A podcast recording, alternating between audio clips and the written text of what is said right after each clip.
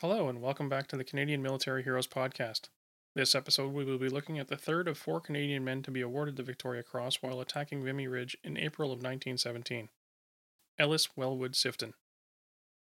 Sifton was born October 12, 1891, in Wallacestown, Ontario, which is a small town on the shores of Lake Erie just down the road from St. Thomas, near London. He was the oldest of three children born to parents John and Amelia.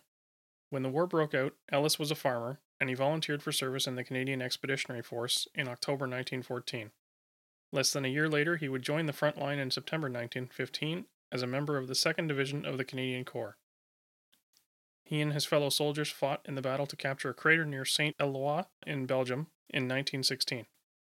Shortly before the battle for Vimy Ridge, Sifton had been promoted from lance corporal to lance sergeant.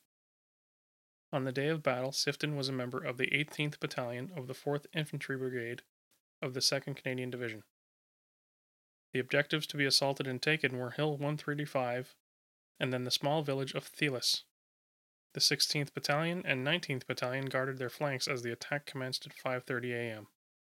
The weather was cold and the air that was filled with sleet and snow was soon to be filled with artillery shells, machine gun bullets and screams of the dying. The Canadians bombarded the German positions with artillery, hoping to soften up the enemy to minimize casualties. It worked in places, as the first German trench line was quickly overtaken. But Canadians soon ran into two machine guns that began to inflict terrible damage. Sergeant Sifton was the first to locate one of these machine guns, and without hesitating, charged at the enemy position. After tossing some grenades, he leapt into the machine gun nest and killed the entire crew with the bayonet of his rifle.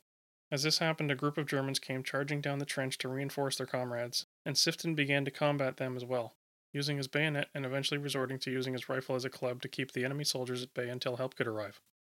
Unfortunately, a wounded German managed to shoot Sifton dead just as help arrived to secure the machine gun. These actions, of charging the enemy machine gun nest on his own, killing its crew, and then defending it until help could arrive at the cost of his own life, are what caused Sergeant Sifton to be awarded the Victoria Cross that day. From the citation For most conspicuous bravery and devotion to duty, during the attack in enemy trenches, Sergeant Sifton's company was held up by machine gun fire, which inflicted many casualties. Having located the gun, he charged it single handed, killing all the crew. A small enemy party advanced down the trench, but he succeeded in keeping these off till our men had gained the position. He was killed just as he returned with the second man. In carrying out this gallant act, he was killed, but his conspicuous valor undoubtedly saved many lives and contributed largely to the success of the operation. London Gazette, 8th of June, 1917. Sergeant Sifton is buried in the Lichfield Crater Cemetery, close to Neuville Saint Vaast. His name was etched on the Menin Gate outside Ypres. In 1961, his sisters Ella and Lilla attended the unveiling of a plaque in Ellis's honor. This plaque is located in Tyrconnell, near Sifton's birthplace of Wallacestown. Ellis Sifton's Victoria Cross was presented to his father John by Victor Cavendish, the Governor General of Canada, in 1917. This VC was donated to the Elgin County Pioneer Museum in St. Thomas, Ontario. That's everything I have for this episode. I hope you'll join me again soon as we look at the last of the four Canadians to be awarded the VC at Vimy, George Pattison.